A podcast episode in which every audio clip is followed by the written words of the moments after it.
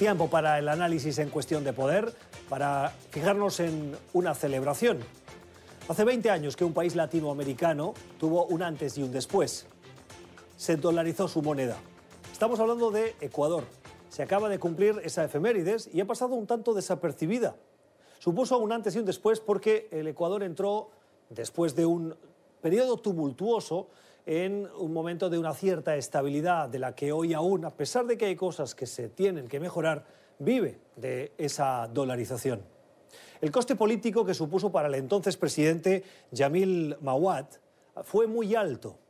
El expresidente ecuatoriano hoy vive fuera del Ecuador por otros motivos, pero tuvo que sufrir ese coste, esa erosión, ese desgaste como consecuencia de esa decisión, que a la larga, dicen los economistas, los que saben, supuso ese periodo de estabilidad en la economía ecuatoriana.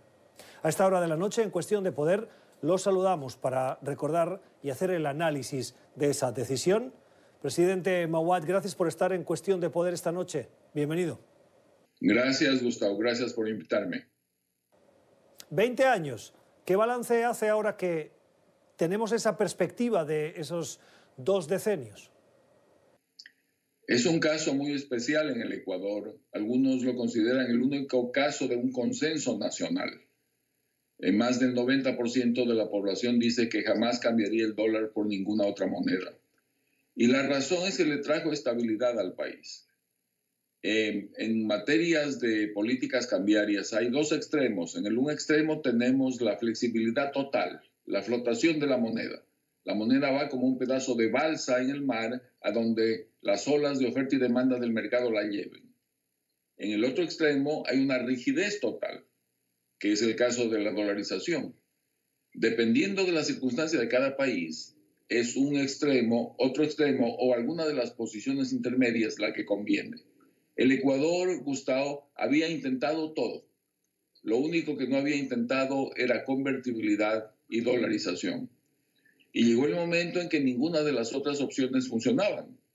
Teníamos una inflación altísima, entramos en hiperinflación, nuestra moneda se depreciaba brutalmente, teníamos déficits fiscales, la gente no podía comprar nada porque nadie le vendía a plazos porque sus salarios se deterioraban. Y entonces tomamos la decisión de dolarizar la economía. Les dijimos a la población que ya estaba comprando cosas en dólares, que ya estaba dolarizándose en la práctica. Le dijimos, traigan sus sucres y el gobierno se los compra y les paga en dólares. En eso consiste la dolarización.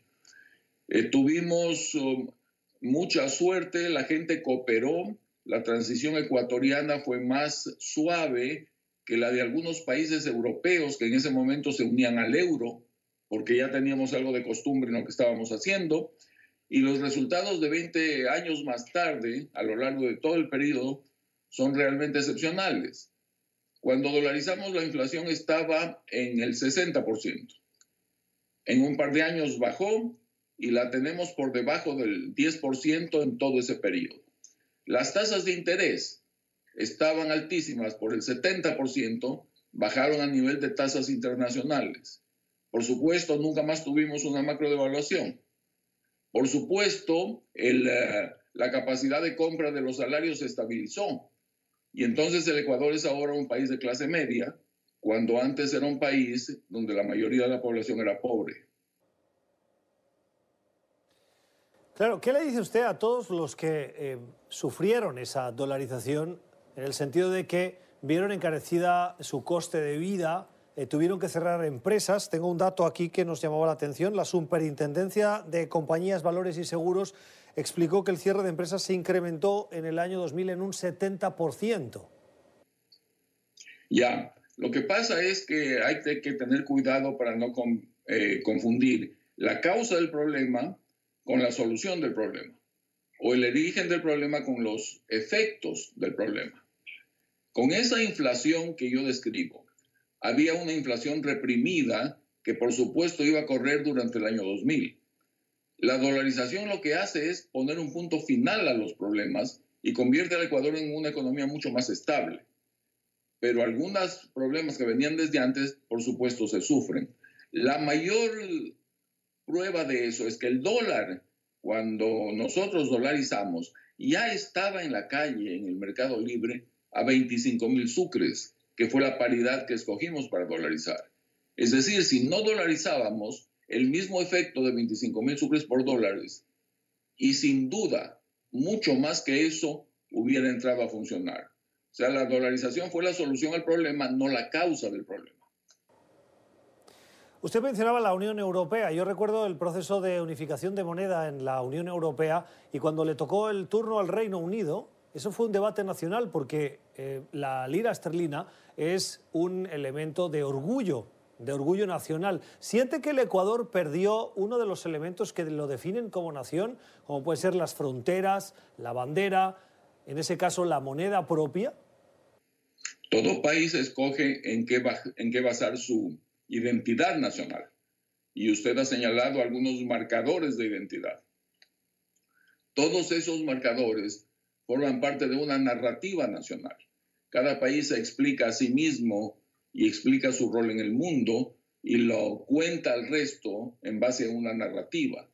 Entonces, para todos era un dolor grande sacrificar nuestra moneda. Por supuesto, eso era un costo, así es. De otro lado, el costo de vida y la situación de empobrecimiento general de todo el mundo era enorme. Entonces llega un momento en que el dolor es tan grande, el dolor de la inflación, el dolor de la devaluación, el dolor del cierre de empresas, de pérdida de empleos, que las personas dicen al gobernante de turno, por favor, córteme la inflación, páreme la depreciación monetaria, genéreme estabilidad para que volvamos a crecer y vamos a pagar el precio que tengamos que pagar para conseguir eso. Y eso se produjo. Cuando usted tiene una economía más o menos estable, funcionando, como en el caso de las economías europeas, no llegan al nivel de desesperación y de crisis en las cuales el Ecuador tuvo que tomar su decisión. Están funcionando normalmente, con altos y bajos, pero dentro de un rango que es conocido como parte de la vida normal de un país hablando de los problemas eh, del país, problemas económicos, las desigualdades. No sé si en algo influyó o no la reciente crisis que sacó a la calle a cientos, a miles de ecuatorianos en contra de decisiones gubernamentales que requerían de ciertos ajustes para garantizar eh, una estabilidad económica. ¿Cree que eh, la dolarización contribuyó a ese malestar y a esas desigualdades de las que protestan los ecuatorianos o precisamente evitó que fueran aún mayores? Lo evitó. Todos los estudios que se publican, Gustavo, lo que dicen es que la gente más pobre del país, como ya lo dije, pasó de un nivel de pobreza a un nivel de, no todos, pero una buena mayoría, a clase media. Sus salarios se estabilizaron, se convirtieron en sujetos de crédito, ahora pueden comprar electrodomésticos, carros, casas, a préstamos de 2, 3, 5 años, 15 años, antes no eran sujetos de crédito, porque como el salario caía por la inflación altísima, lo que ganaban en enero era mucho más alto que lo que ganaban en diciembre del mismo año. Entonces la gente no les vendía plazos porque decían no va a tener con qué pagar, con qué pagar usted, perdón. Ahora el salario está estable, entonces han logrado mejorar por esa vía. Lo que pasa es que cualquier sistema, y la dolarización en eso no es distinto de otros, tiene requisitos, tiene reglas de juego, tiene normas de comportamiento.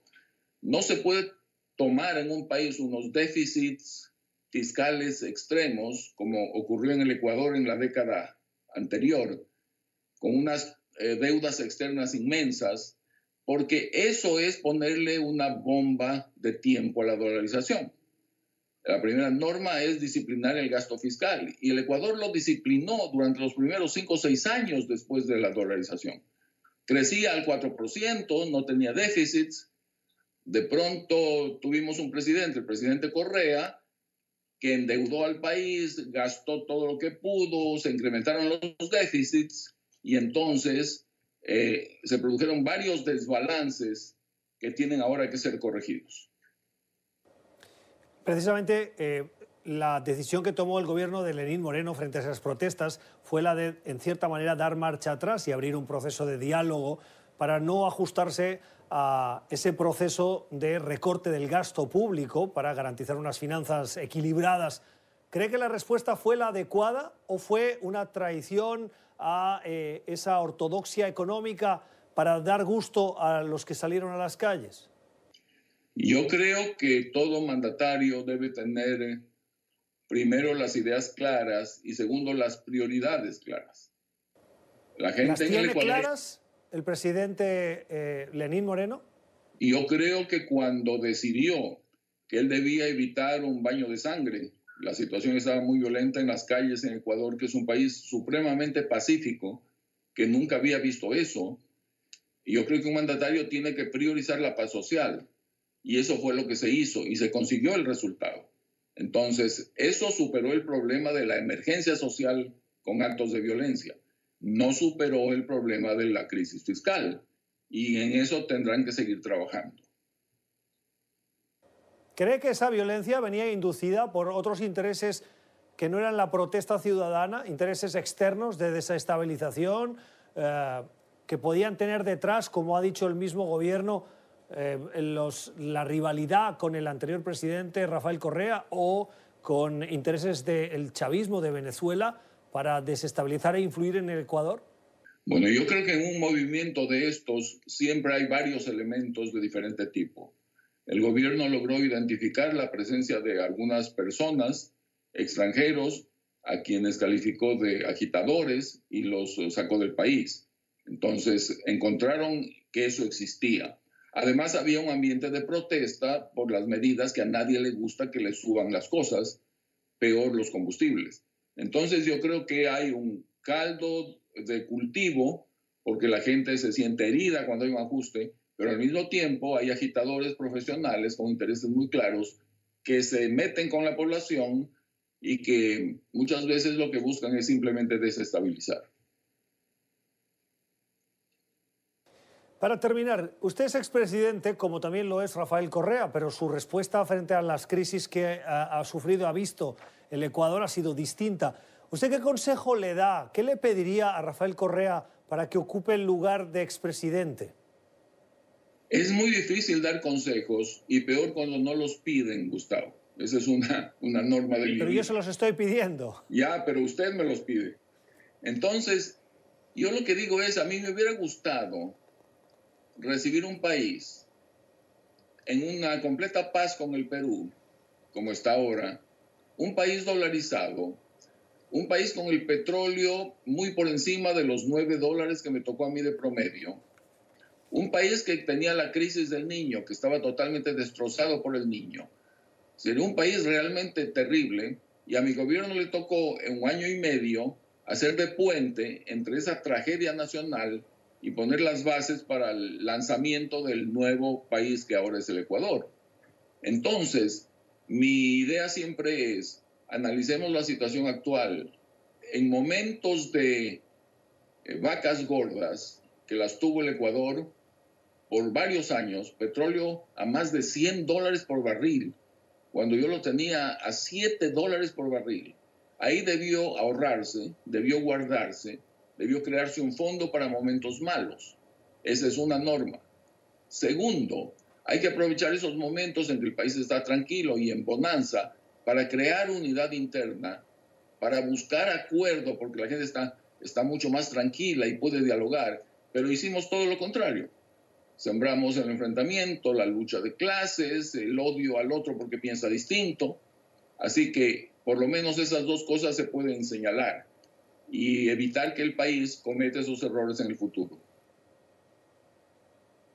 Es el expresidente de Ecuador, Yamil Mawat, en la celebración de estos 20 años que, como decíamos al principio, han pasado desapercibidos, pero que supusieron ese antes y después en la situación de las finanzas públicas del Ecuador y en el país en general. Señor expresidente Mawat, gracias por haber estado con nosotros. Feliz noche. Igual para usted, muchas gracias.